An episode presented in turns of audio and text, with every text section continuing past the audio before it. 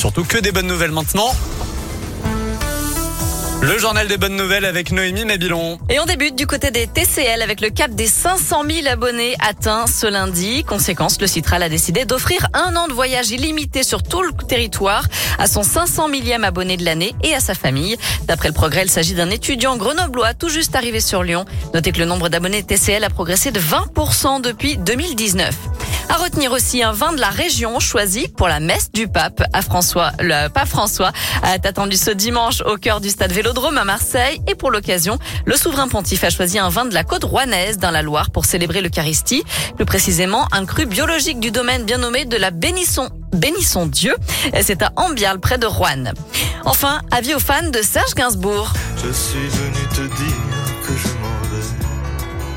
Avec l'ouverture aujourd'hui de sa maison rue de Verneuil à Paris, la demeure est restée intacte depuis sa disparition en 1991 et tout y est. Les mégots de cigarettes de l'homme à la tête de chou, son piano, mais aussi de nombreuses photos. Un audio guide avec la voix de Charlotte, sa fille, est aussi disponible pour la visite. Il y a également un musée et une librairie boutique dans la même rue.